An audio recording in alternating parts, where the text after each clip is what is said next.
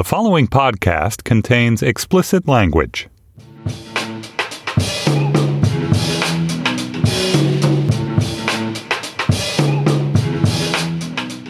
Hello, and welcome to our national conversation about conversations about race, the weekly podcast where we discuss the ways we can't talk, don't talk, would rather not talk, but intermittently, fitfully, embarrassingly do talk about culture, identity, politics, power, and privilege in our pre, post, yet still very racial America. Whew. You can say all that or just call this show about race. I'm Anna Holmes, and joining me from the Panoply Studios in New York are Tanner Colby. Hi, Tanner. Hi, Anna. Hi. and Baratunde Thurston. What's up? Hello, hello. Good to be back in person. We are glad to have you. IRL with ya. IRL, exactly. Not with us in person, but with us in spirit. Uh, and last but certainly not least, And also in our ears And in our on ears. microphone. is uh, Latoya Peterson of ESPN and Racialicious, who is joining us from San Francisco, where she informs us she was taking a tour of Pixar earlier. Yay, Yay. Latoya's It's- here. It's I've- the fun part of working for the mouse uh, and doing cool stuff with the undefeated. So it's always a good thing. So, speaking of cool stuff, is that my awkward segue? Yes.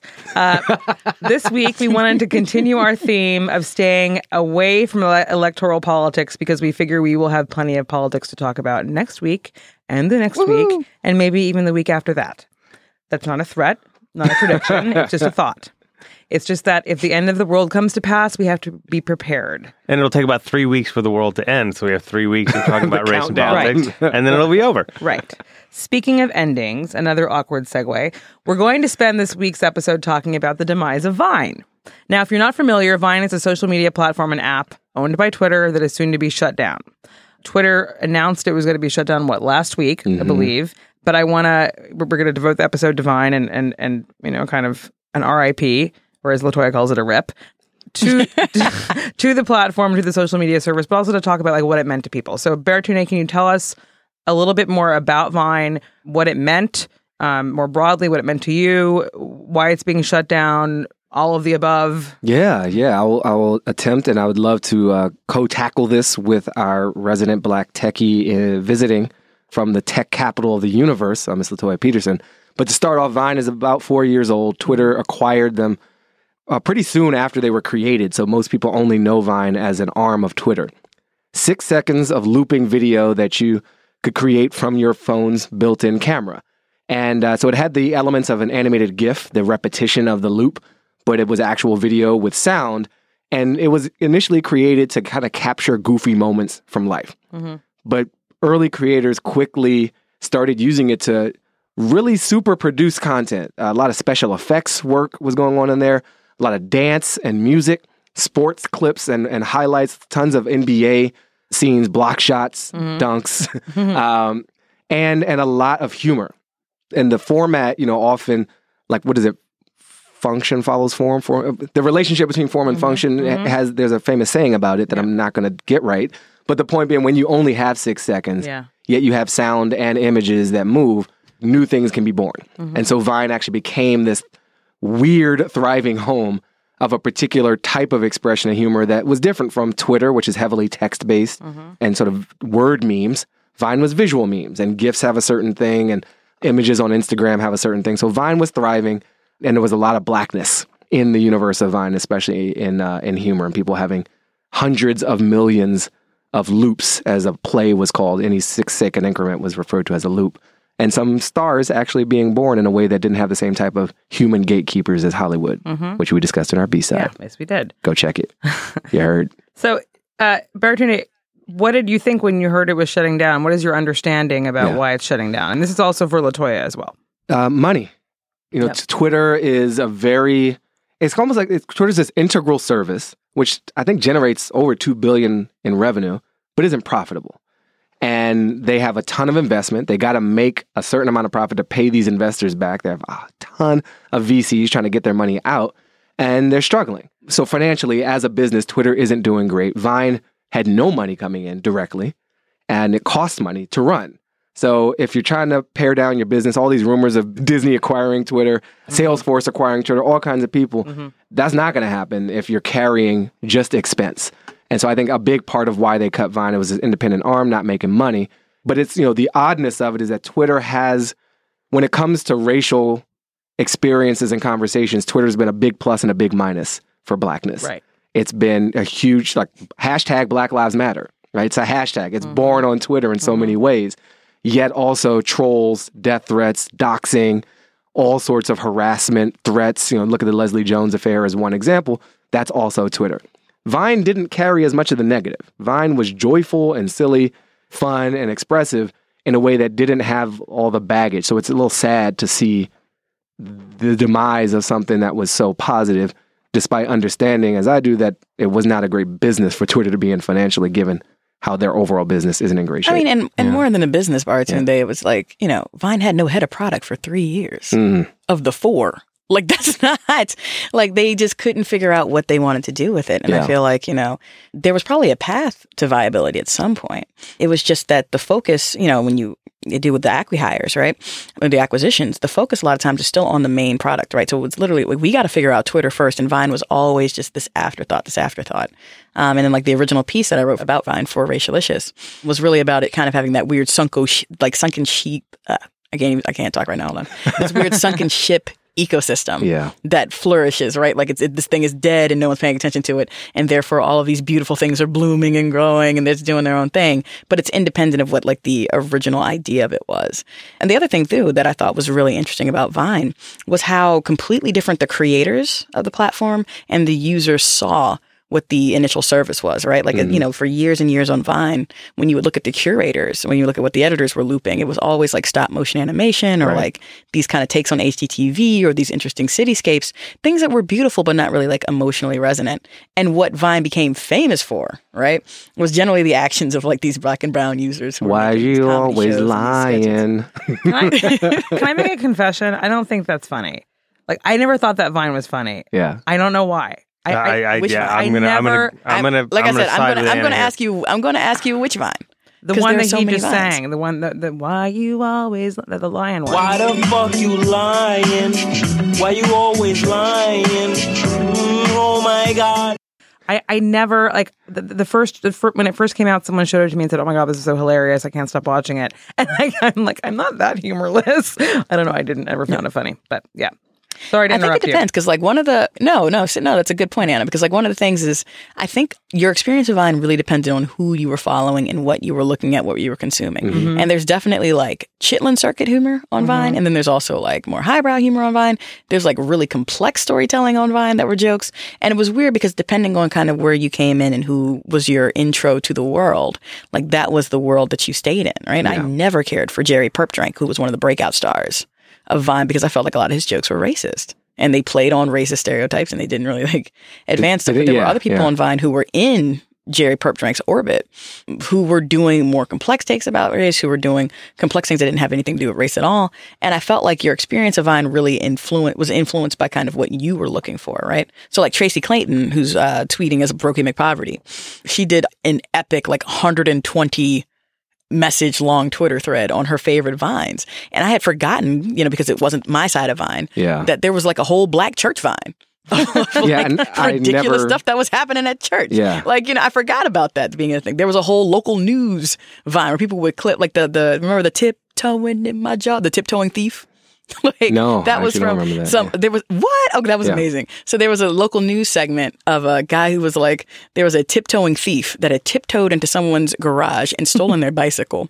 And there was security footage. And so of Ah. course the viner so they clipped the actual segment and then they they put that little riff raff logo tiptoeing in my Jordans underneath it. So of course we all fell out. Tiptoeing in my Jordans. I done came down tiptoeing in my Jordans. Just cop But I mean, there were so many different vines, and I feel like a lot of people who had particularly like negative encounters with the platform, they kind of hit something they didn't like early on and bailed. Partially because the UX was horrible. Like you can never find anything, you can never search for anything. Hmm. Hashtags were trash. Like it was really hard to find anything if you weren't on the platform every single day and you didn't remember who did it or what you were looking for.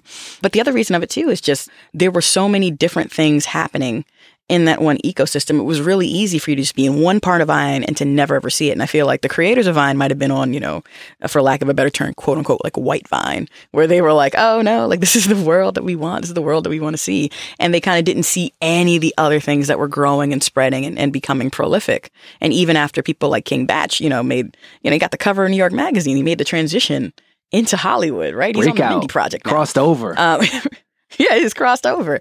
People like Q Park and people like Alley Cat, and like they were just doing so many things. Darius Benson and Cam Benson got on the Amazing Race.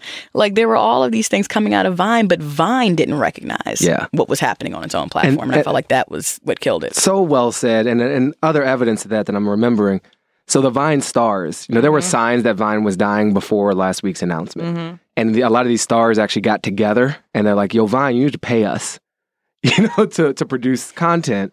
And Vine is in no position, uh, as we already mentioned, to pay anybody for that reason, but also for lack of product development. To Latoya's point, they left, and so Vine became like an incubator. It was like a, a seed garden, and then people graduated to YouTube or to Instagram.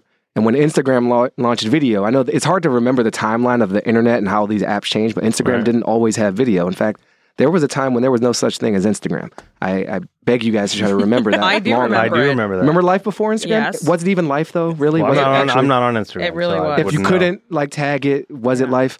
Yeah. Um, Wait, I if- wanna- so I can't do it Instagram for launched gram. video. What are you really doing? Yeah, and when Instagram launched video, that sucked a lot of the wind Right. out of Vine because people like I can have a, a bigger audience. It's like doing local shows at your coffee shop versus Right. you know getting on the radio. I okay. What, can I, can I ask a question though about like these people who demand to be paid? The Yeah. entire Yes. business model of all Yeah, social please. media is I'm going to give you content for free and you're going to make money off of it. Which is why I don't do anything on social media because I'm like I was always like eh about social media. I wasn't on it, and then the girl I was dating in 2008 put up she changed her relationship status like an hour after we broke up and like I was getting all these emails before I'd even processed that I was out of a relationship. I was like, social media is bullshit. So I just didn't sign up, but then like I, I had to as an author to like sell books and stuff. But I, I've always been reluctant about it. And then one day I read someone succinctly put it that if the service is free, the thing that's being sold is you. And everything that we put on Facebook and everything we put on Twitter and everything we put on Vine is to be monetized by someone else. And once I was like, ah, that's it. I've never put anything on Well, social no media shit. since. No. So why would these people expect to be paid? this is like my I don't know if it's my Achilles heel, but like people who post on social media and then think that they they should be paid for it drive me fucking crazy. There was a period of time a couple years ago. You guys sound so old. Keep going. I know there was a period of time a couple a couple of years ago The when internet's got to come back on this one, Bart. yeah, we, we, we're uh, batteries are charging. when a number of people on Twitter who were on Twitter all day because they chose to be and were tweeting various things, usually usually kind of in the like activist like left space, would make arguments on Twitter that number one, what they were doing was work, and number two, they should be compensated for it. It is which work, but you, you shouldn't be compensated. well, it's- it's work, but I don't know that Right. that's but it's not your job unless you make it your job. And if you decide to make it your job, then you need to find out a way to monetize it or shut the fuck up. I mean, like that's the way I feel. I, I'm I'm very like disgusted by people who create things for public consumption and then somehow turn around and demand that like they should be paid for it. By who? So- who should they be paid for? This is a this is amazing. Well, well, okay, so I- let's let's look at it. Let's look at it from the other Latoya. way, right? Let's look at it from the other direction, right? So you make things for public consumption, Mm-hmm. and it gets popular, and people love it, and you start spending all your time doing it. So most of these viners who were doing vines, like they had jobs, right? Darius was working at Target Mm-hmm. when I first started watching it, and there would occasionally be vines dropping out from Target when he was on break or something like that, Yeah. right? And at some point, when you get good at it, your audience demands more, you demand more, and you're putting all these time into this. Chris Ashley. Um, he was done in like 10 or 15 hours on one six second loop Okay. right? Because of the After Effects and the visuals and stuff like that. And then you're doing, you're creating essentially a service that wasn't there before, and you're creating something that people find value in. Why should you not be able to have that path that other creators have had? If there's a screenwriter sitting in a coffee shop or putting out funny stuff on Twitter, like um, Honest Toddler. Right, and somebody offers them a book deal. People feel like that was a good monetization strategy. That's So how fine. come when it's the kids on Vine, it's not a good monetization strategy? But I didn't- tell but you no, what no, happened but to the money on here. Let, let me tell you what happened to the money on Vine. So it's not that Viners were like Vine needs to pay us. That happened later. What happened was there were all of these middlemen that jumped in from advertising because they were like, "Hey, this is where the under 18s are, and we want to spend money." And suddenly, in front of all of these essentially kids, right, people who are like about 14 to about 22, suddenly these huge brands, Tide, McDonald's, Mountain Dew, all these folks are coming in and they're throwing advertiser money at them. Here's twenty thousand dollars. Here's fifty thousand dollars. Here's two hundred thousand dollars. Their friend got broke off because they did, you know, a Mountain Dew thing. Their friend got broke off because of this. Of course, in that environment, why would you not then look at yourself as when you started out as just doing fun stuff? Now you're a product that you can sell. That's a career path that gets you somewhere else. And for a lot of, in particular, creators of color, that is not a path that normally opens to us. So of course they're going to jump on this boat. And of course, once Vine is like, hey, I want you to make more Vines, we think we can really do something with this platform, why wouldn't they come back and be like, hey, you want to hang with me? Pay me. What did I almost say, though? every? Viner I talked to, almost every Viner I talked to when I got to ESPN had an agent, one. Like all these little like multi-level marketing places, right? Baratunde, you know, the type that market you to influencers. Mm-hmm. They all had agents and they all wanted to know how much money of a campaign we wanted to put. Is it a $20,000? Is it $50,000? Is it $100,000? Because that's how they learn to monetize. And these kids are growing up in that environment where everything about them, just like what Tanner just said, you are data, you are the product. And so to them, they're going, why shouldn't I sell?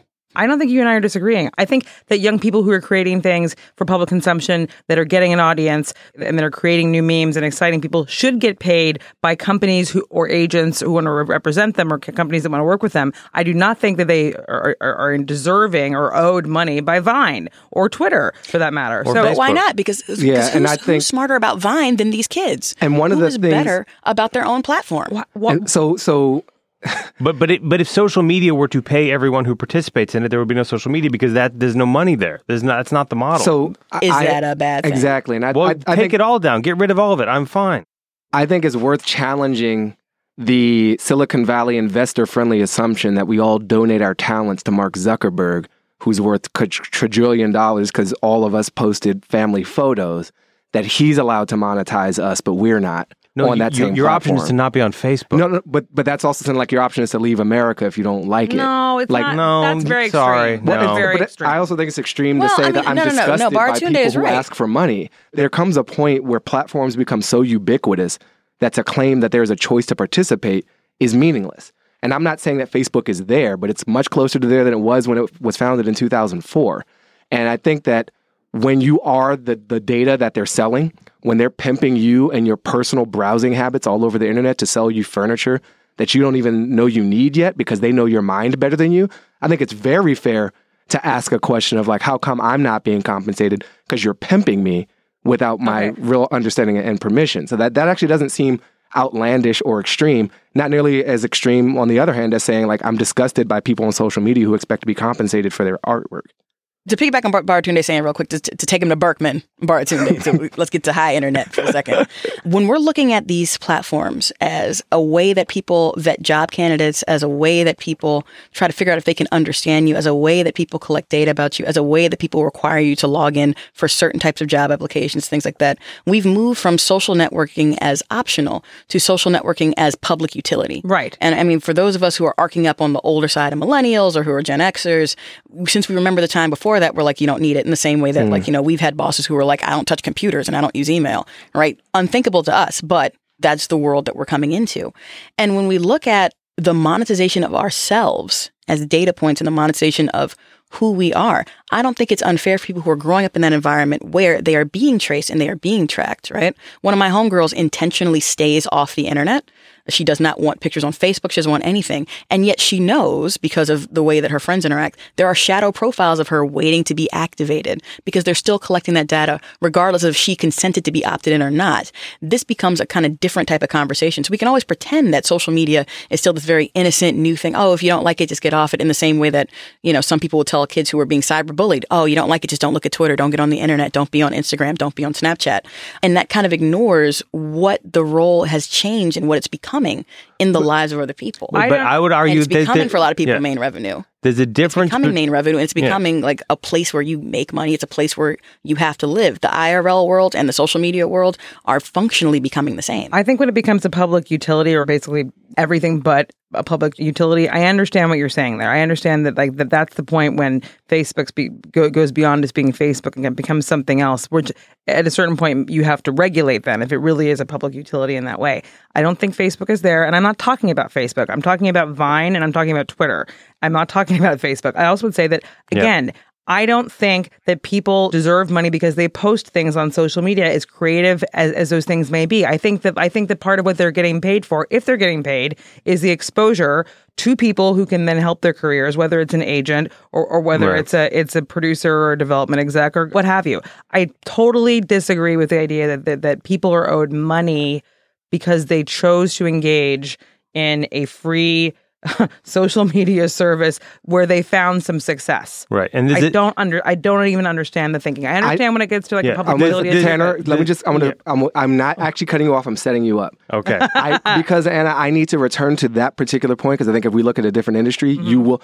I don't believe that you don't understand. I think you don't see the connection yet. I want to try to help you make that connection. Go ahead, Tanner. How's- to Latoya's point, there's a difference between yeah, you have to exist on Facebook and and LinkedIn and, and other places so that employers see you and know you're a real person. There's a difference between that, which is what I do, which is I'm there. I don't give them anything and any data to to monitor. I just go on and browse and see what other people You do. probably do. think. no, I give I give I give I give them the minimum. I give them the minimum. Cue evil laughter you from think. Silicon Valley. But there is a difference between Right, that so and. I'm going to spend 15 hours Yeah. making this six second thing that when I signed up for this service, I am agreed. I'm giving away my labor so that the world will pay attention to me. And on these, okay, these Yeah, so here, let me, that wasn't the Latoya, beef can that I- the can I- Viners had. And let me let me follow up Go now on the, on the. Anna point. So I'll use athletics and music as an example.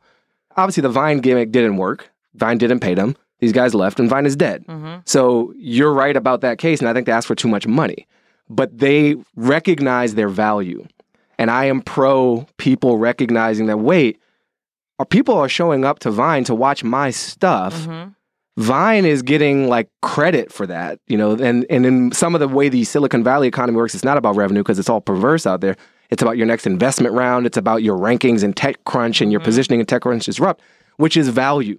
So if you, the founders of this thing and the shareholders of this thing, are getting way more points on the package because I'm putting my creativity into this, maybe you should start sharing. Not everybody who tweets some dumb little thing needs to get a check from Twitter. But if you're responsible for a significant portion of the engagement and time, and that's what these guys are really selling to their investors, people mm-hmm. spend their time here, mm-hmm. then we probably are owed some share of that. College athletes spend a lot of time playing sports for free.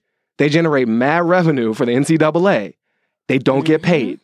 Like, I think it's a very legitimate question to ask should they be? Because you're getting endorsement deals, you're getting broadcasting rights, you're getting all this money going to these universities to pimp these kids. And they're being sold. You have an opportunity, though, to maybe make it to the NFL. That's not good enough for some of these kids who we know are never going to make it to the NFL. Music, oh, we're just going to put your stuff on the on the radio or we'll put you on our platform. When people start consuming enough, you start wanting to get paid.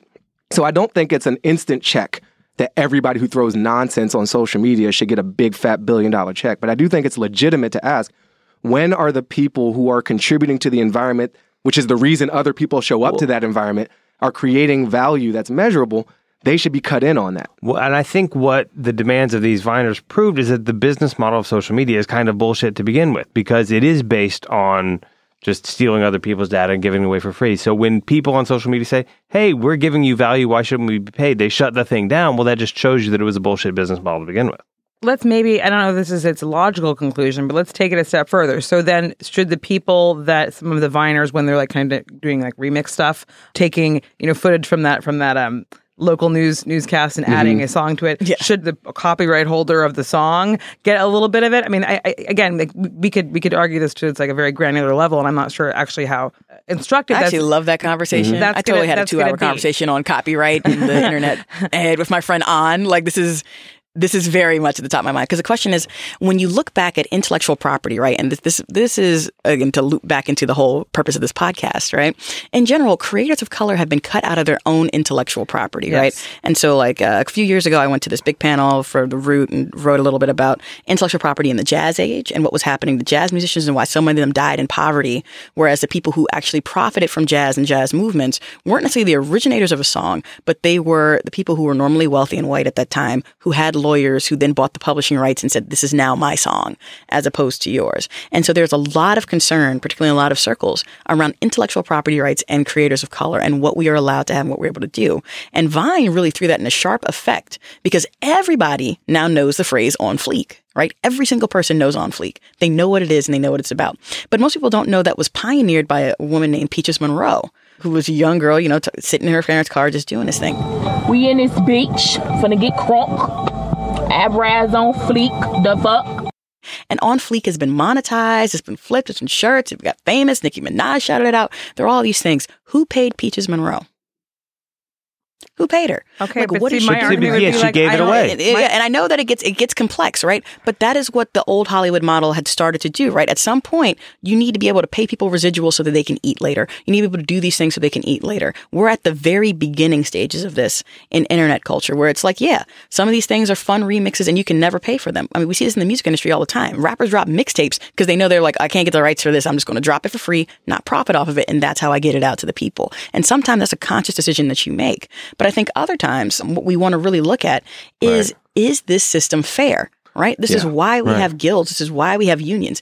Is this system fair? And if this is the way that business is going to go, there should be workers or content creators in this case speaking up for their rights to figure things out. I think that the Twitter example you used earlier, Anna, is well met where it's like, you know, these people are just doing it for free and nobody asked them to. But in Vine's case, they totally asked these kids to come back and make more stuff. And I think it was well within their rights to come back and It- try to make yes, their little, I would their little uh, internet Organized labor. union to be Yeah. like, give I would us agree with money. you there. I would I- agree I- with you. I would agree with you with if they were solicited by Vine and encouraged by Vine to do certain things, then Vine should have uh, probably offered them some sort of payback, whether wh- whether that's monetary or not, for asking asking them to do free labor. Right. But, but the thing is, when Yeah. they're not asking for free labor, but the labor is being performed anyway, I know I don't think that they're that, that, that someone has just deserved money because they decided to post something on Twitter or make a Vine. The other thing I'm going to say is that the NCAA example is an interesting one, but I don't feel that it's a great analogy because the NCAA is really the only way, and you can correct me if I'm wrong, because I know this much about sports, for basketball players or young athletes who play basketball Yeah, it to, to, to, like, that's the one funnel to like the professionals. Vine is not the one funnel to Right. become an animator. It's not the one funnel to become a recording artist. They are not gatekeepers in the same way that the NCAA is. I don't think that analogy quite works for me. I think we all agree here, but Anna and I are the old curmudgeons saying, well, fuck it, don't even go on social media to begin with. And you two are the tech people saying, but social media is so vital, these kids have to be a part of it. When I think we all agree that these, you know, the terms of use of sub- uploading something to Vine, I imagine reads a lot like these old recording contracts that Latoya is talking about for blues and jazz artists where they got all their publishing rights stolen from them from the get go. By uploading something to Vine, I'm sure I'm signing away 900% of everything. Mm-hmm. And my point of view is why the fuck are you doing that? Make a six second video and put it on your own blog, your WordPress blog, and put it out there because that way you own the whole thing. It's why I feel very uncomfortable at buying ebooks through Amazon because you have to own, you don't own the ebook, you own a license to the ebook within their proprietary system. And if they shut down or go away or anything else, you're like, well, where's my thing that I bought? We all agreed that, yeah, the relationship between these young creators of color on Vine and the Twitter corporate, you know, Silicon Valley you know, entity is an unfair relationship, but we're just coming to different solutions. My solution is fuck Vine, don't and, go on there. And and I think I think that we are early enough in the emergence of the new networked world order where fuck Vine is a legitimate response for many. To others, if you're 14, it doesn't feel legitimate. It's like saying, don't talk to your friends, right? Don't have a phone. Like, would you live your life without a phone today? You have a choice. You don't have to have a phone. But you- Only we can stop the march from social media taking over our lives, which is not to participate. we're not going to stop it. We have to alter its course. And I think that's where we have an opportunity here. And we're not going to resolve the whole thing, but everything is running through this system. Oh, You think you're independent of it now. You won't be No, in I 20 I don't years. think I'm independent, but I do it But as you, minimally but, as possible. but you think you have a choice now. People born today won't have a choice about whether to participate. It's like saying, I don't like capitalism. I'm not going to participate. You participate. talk about it like it's the Borg. It, because it is. It kind of is. I'm gonna have My children have never been on. I, people post well, pic- your, pics. but your kids are like toddlers. Of course. No, but I'm saying we as parents don't feed them into the system. My kids are not involved in social you- media in any way. Did you did you secure their email addresses for their names like via Gmail for for their for their future No, for their yet. Facebook pages? No. Like, a lot of people do that. This is what I, I first of all I want Baratunde to write to write a Black Mirror episode Yeah. about like about that about that mm-hmm. future you're talking about and like and, and because I'd be curious like like if we do take that to its logical conclusion what is that going to look like in either 30 years or 50 years I understand that people feel like they have to be on Facebook and I understand why you're making the argument that it does feel like it, it, that people don't have a choice now same with LinkedIn I We all have a choice about LinkedIn. That's different. Don't bring that up. Microsoft has. The other thing that complicates, I think, this discussion about Vine is the historical precedent of black creators Yeah, having their work you. stolen and used and monetized by poachers. I mean, Mm-hmm. that's not the right word. That's what complicates this, this a lot. And that's what I think is the subtext to some of I think, Mm-hmm. the rhetoric around people being paid for Vine. I want to acknowledge that, but I also want to keep those things somewhat separate because I still don't think people should be paid for making vines. No, no, and, and and and separate from the payment question, a different related question worth asking is: Are platforms and tools, Vine in particular, but these other things, but you know, Vine because it has such a concentration of visualized blackness, mm-hmm, mm-hmm. have we just created a more efficient engine for cultural mm-hmm. exploitation? And the gains wrought by some of these creators and their great brand deals pales in comparison to the distribution of their work totally uncompensated. And mm-hmm. is that good? Is it a net mm-hmm. good for our society to have these new forms of expression without human gatekeepers, just algorithmic ones? Mm-hmm. Or is there some cultural cost or concern to be had about taking the blues model and turning it up a 10 to 100x? I, I don't have a full answer on it, but I think that's very related to what you brought up. And I think it's a good, good question. What I, I want to know what people's favorite vines are, and I'll just confess that like I, I looked at Vine sometimes. I had an account, but I, I maybe posted one once. I think Latoya actually is the one who made it clear to me what a vibrant community there was on there and the kind of interesting things that were being done. I still didn't check it regularly because I have like a social media platform limit. Twitter and Instagram are kind of enough for me. Yeah. But that's because I'm an old curmudgeon. but yeah, I, I, I want to know like what what were your favorite vines? Either actual favorite vines or what sorts of vines? Like what genre? Like were were there genres? And if so, it sounds like there were. What were your favorites? More or less. Vine was not my primary home. I posted 79 things there. That's a lot. For, No, it's not. It's no, no. For somebody's kid, that, no. that rounds down to zero. 79 is like a week. Zero things on Vine. okay. But um, so listeners can check out for, for as long as these URLs live, vine.co slash Baratunde. Some of what I posted are just re reshares Okay. of what's already been put up. But there's just you know, childish Brandino. Uh, I'm looking two years ago. Uh, that was something that greatly amused me. And actually, there was a we did a little experiment. Roy Wood Jr. on the Daily Show talking about black people not going to Mars when uh, you know, and it's just, just him. It's just a vine of him screaming, "Black people ain't going to Mars." and just when you do it over and over again, like a GIF, it actually gets better. It gets better. Yeah. Latoya. God, for me, I mean, there's so many. For me, I was so immersed in the Vine world for a while that like I started realizing it was essentially its own language, right? It was a remix Uh-huh. cultured language for the internet. Mm-hmm. And the way that people like layered jokes. So like uh, one of the, my favorite Viners is Q Park. Well, one, there was this rotating segment of like men on Vine working out their insecurities by pretending to be women in conversation with themselves. It sounds What? more Yeah, complicated, no. actually. It's, it's really good. Viners so generally, like a multiple male Vine, parts is, Oh is my God. very yes, common. in the same one. Like Yeah. they would just cut. They would cut between themselves. Yeah. and so like one self is like the male self, and the one self is like the female. Are female you self. kidding like, me? female That sounds avatar. amazing. No, it's amazing. Yeah. Oh my god! And it, they would have all these conversations about essentially like gender anxiety. Like I like I said, I spent way too much time on Vine. But Q Park had this one where he would have like this kind of like angry girlfriend character, where like it was him in a horrible wig. And he would be he would be doing something that he thought was cool, and that angry girlfriend character would undercut him. So one time he was like rapping along with Drake, and he was like, "Last name ever, first name greatest," and then his alter ego, the female's like, "Oh, is your middle name Mistake?" And like it's just these kind of like uh, you know continual conversations with yourself. I thought were really interesting, and it was an old genre onto itself on Vine that I loved. Um, anything by Darius Benson. Uh, legend. Well, I was following him when he was going by Legendarius before he realized he needed to cash in on his like actual given name. um, but like he just did so many amazingly hilarious things, and most of them didn't actually involve race, and most of them were just more um, slice of life outtakes. I'd called Vine in my back channel piece. Um, I had called it like kind of like the Seinfeld for the internet era. Yo. And it was interesting to see the reaction.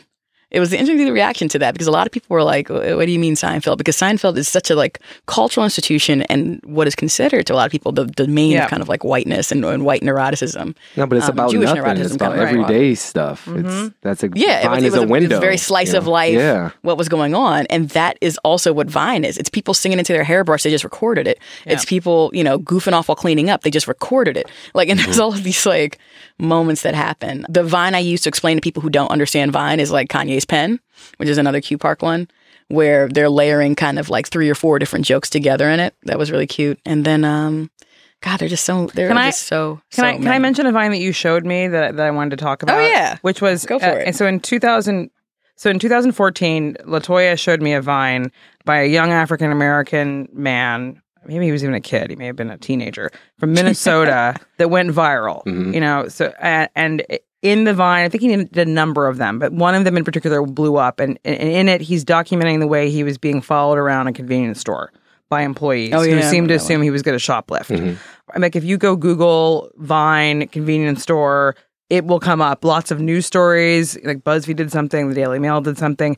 I was looking at, at the Vine today and looking at the news reports about it, and he had been interviewed by the Hollywood Reporter. And he, he said, you know, at first I was making Vines for fun. Uh, my first one was me recording that lady following me around the store, and then I was doing quirky things I had on my mind. Those were getting thousands of likes. At first, I didn't take it very seriously, but I feel like it could it could lead to something bigger if I keep it up.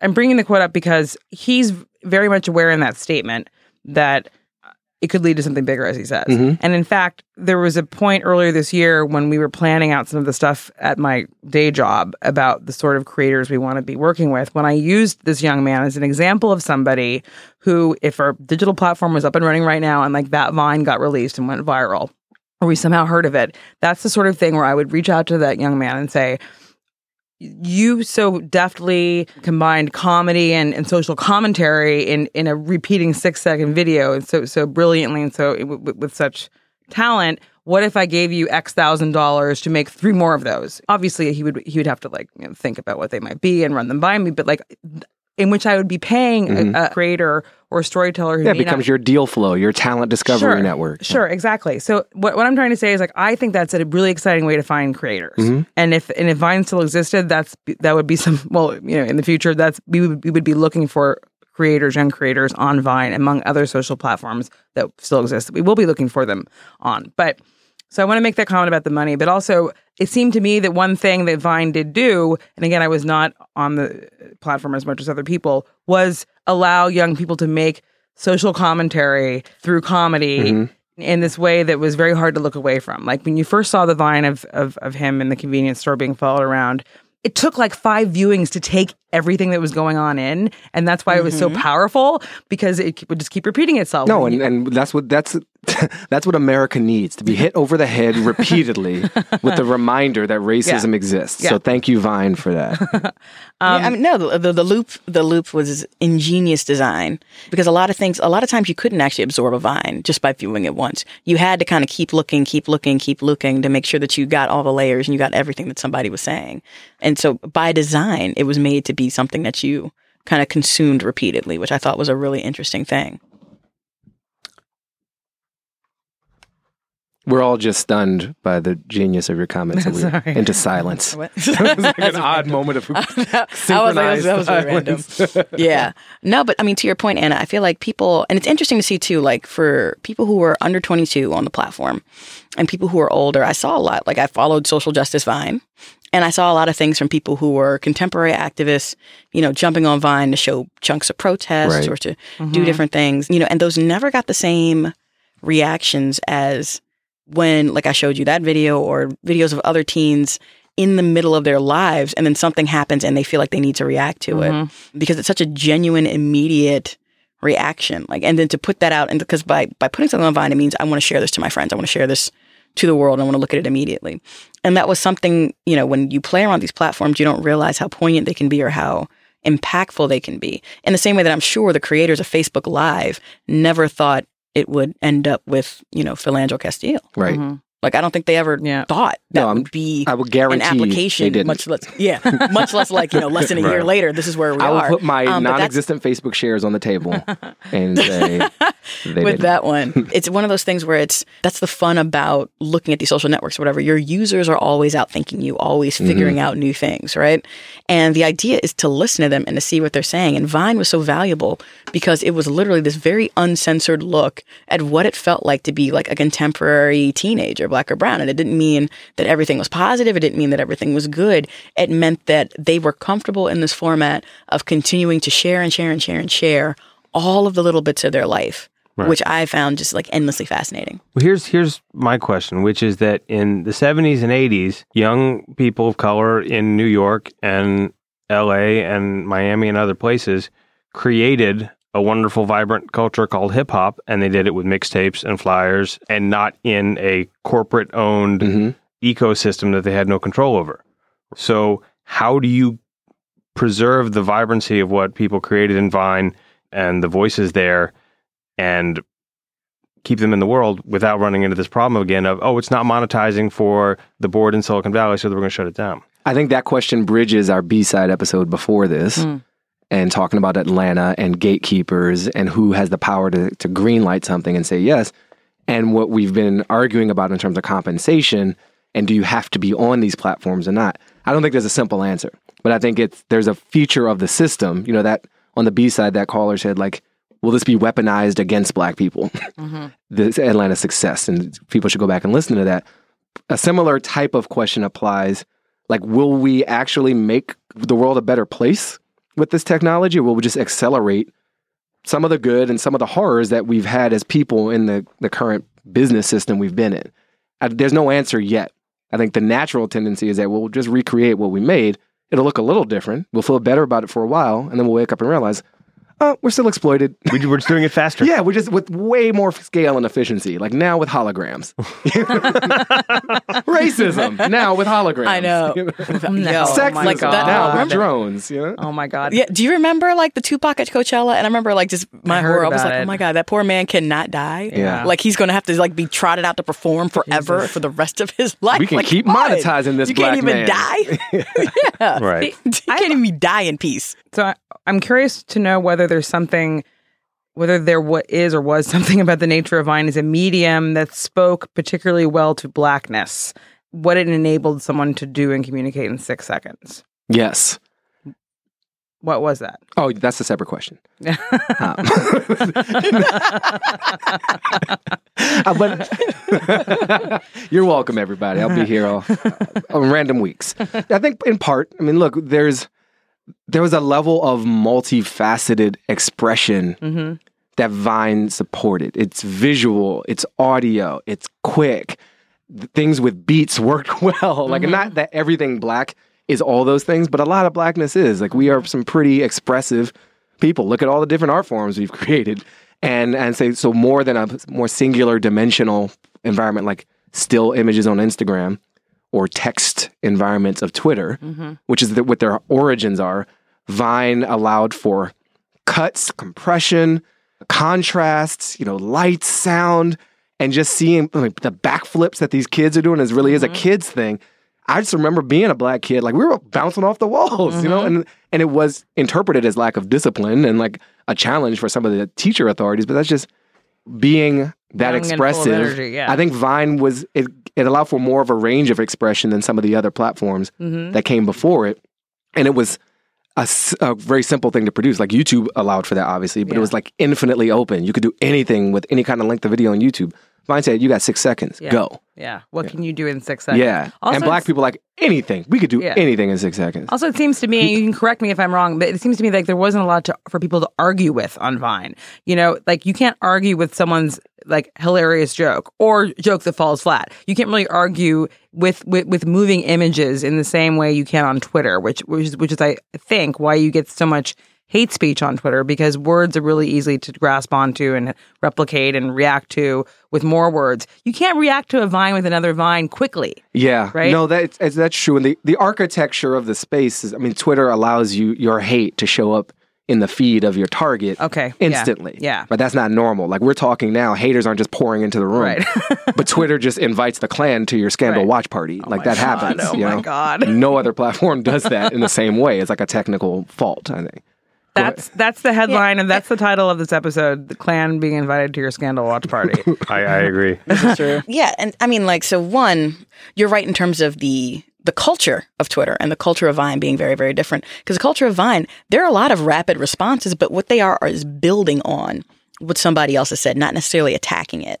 And so there's an example I used in back channel of like when Michelle Obama Vined uh, turn up for what, right? And she did the Lil Jon sample. Turn up for what? And people were like, oh my God, that was so corny. But immediately other Viners started making their response videos. I mean, they even had like a little thing like Vine, like Michelle Obama. And so Darius was like, you know, the beats go hard. And then another Vine user saw that and they made it a remix and they from Songify and they were remixing it with like the fake Obama they have on Vine. And again, all these things are six seconds. But the idea was that it was a build culture. Like I keep coming back to this idea that Vine was a remix culture. In some ways, Vine is the child of the hip hop generation, mm-hmm. right? Mm-hmm. Vine is is these kids' version of what we were doing. Where we're like, okay, we're gonna take two songs. We're gonna put some turntables on it. We're gonna make it beat hot. We're gonna sample this. It's gonna be dope. And for them, now the medium is video and is visual. And so what they were essentially doing was remixing videos. And that was, you know, and they created their own culture around how this image mixes with this image, with this sound, and with this layover. And so what you would see is like these Vine trends that everyone would do. So like when there was a spelling bee in 2015 where that like that cute little South Asian kid came out on iridocyclitis. And I mean, iridocyclitis was a joke for two freaking weeks on Vine. People just kept iterating it. They did a Twilight Zone remix with iridocyclitis being in the thing. They did a, a Drake and Lil Wayne video where Lil Wayne is going, "Oh my God, Becky," and they're they're mixing in, you know, iridocyclitis. Don't you? like it's just this is the most ridiculous stuff. But the idea of Vine was that it was a community where you built you built off what other people were doing. You built off what other people were saying. like and you Minecraft. remix- re- hmm. Yes, and exactly like hmm. Minecraft. And you remixed it into something that was new and vibrant and fresh in the same way as hip hop. To me, it's like that logical progression. That's what it was. That's what it meant. And it's going to continue just because it's an evolution of an art form. Okay, on that note, thank you. That was a great that was a great en- note to end on. That is the best ending note we've had, yeah. I think, ever on the show. he's not he's he's not he's not being facetious. He's, he's serious. Um by the way, Latoya. Oh, okay. It was good to know. Like he you can not- invite me back anytime. Feel Um, free. Totally. listeners, listeners, what are your thoughts about black ownership of creative spaces, Vine's shutdown, etc.? Let us know at our new answering service. Now it's an answering service. It's a phone, it's a phone That sounds so like Sounds like an 80s. after hours medical emergencies. Let us know. Let us know at our new answering service. Our operators at are standing by. 612 888 RACE. Um, I'll do that again. That's RACE. 612 888 race. Actually, maybe you should keep that. Of course, you can still send us emails and voice memos at showaboutrace at gmail.com. But now it's time to make some recommendations. So, what have you all been listening to or watching or reading that you think our audience ought to be checking out? I'm going to start with Tanner. Uh, I my actually my laptop just died because I had it on too long, so I'm not gonna be able to quote exactly, but we'll put the link in the show notes. There's a great article explainer by Matthew Yglesias on Vox. Basically says why it's insane that this bullshit email story has taken over the whole election and goes blow by. It, it has nothing to do with race, but it actually has everything to do with race because it's about who's going to win on Tuesday, and everyone should read it. Basically, just shows how the whole e- Hillary Clinton email story got completely blown out of proportion, and it's really just a bureaucratic uh, you know office management issue that has turned into the greatest conspiracy theory in the history of man. And so everyone should read it before Tuesday and go vote. That was my recommendation was go vote. I know that's so cheap of me because it's so obvious, but that was going to be my recommendation. So I'll go to uh, Baratunde next and I'll think of a new recommendation as Okay. he talks. On the theme of education around this election, uh, WNYC has put out another stellar uh, mini series of podcasts called The United States of Anxiety. I recommend you find it in your podcast consumption platform of choice. And they are really getting beyond uh, Trump as the figure and into some of his supporters, the rage he's tapped into, and the stuff that we're going to have to deal with after November 8th, who, which is our neighbors. So, yes, vote. I recommend hello.vote as a site that helps you give you tips and your location and all that stuff. But United States of Anxiety, it's like an eight or nine part mini series, which means it ends, which is nice. And Latoya, what what about you? Do you have any recommendations? You know what? I don't. I feel like I want everybody to go back and just read about the purpose of democracy, like why we did this in the first place. Uh huh. I feel like The U.S. because it's- Constitution, it's- ladies and gentlemen. yeah, like the Constitution, or maybe even go back to the Federalist Papers. I mean, like just anything. I don't care. Thomas Paine. Some just read something that reminds you of why we started this crazy experiment to begin with. A lot of people have kind of lost sight of the goal here in the election. The goal isn't we're going to score points for my team and then everybody else can just, you know, suck it and move to Canada or move to Mexico. Like the goal here is that we have a functioning society where a lot of different voices are heard and that we disagree. And that's the point of having multiple parties. And the idea is that we keep talking to each other, not like trying to kick people out of the country or deport people or throw people off the island, but we talk about our differences and we try to figure out something that re- works for most people in society. And it's always this kind of work in progress. And to go back and be at peace with this messiness while realizing that you know your victory doesn't have to be a pyrrhic one.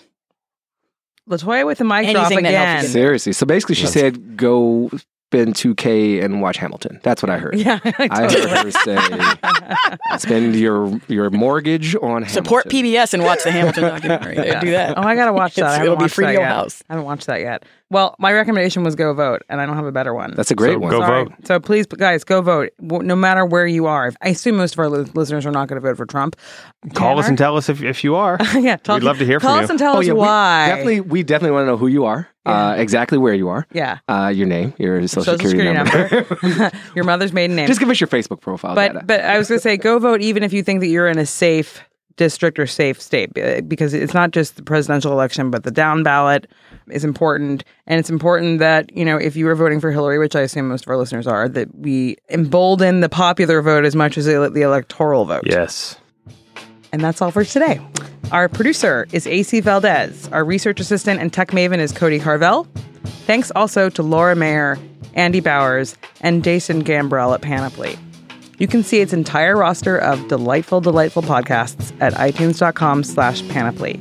You can find links to the things we've discussed today on our website, showaboutrace.com. And we've got a phone number. I'm going to remind you again. Ready for the number? 612-888-RACE. If you'd like to send us an email or a voice memo, the address is showaboutrace at gmail.com. And of course, you can follow along with the conversation or join it yourself on Facebook or Twitter at Show About Race. In the meantime, thank you so much for joining our national conversation about conversations about race. On behalf of Baratunde, Tanner, and Latoya, I'm Anna Holmes.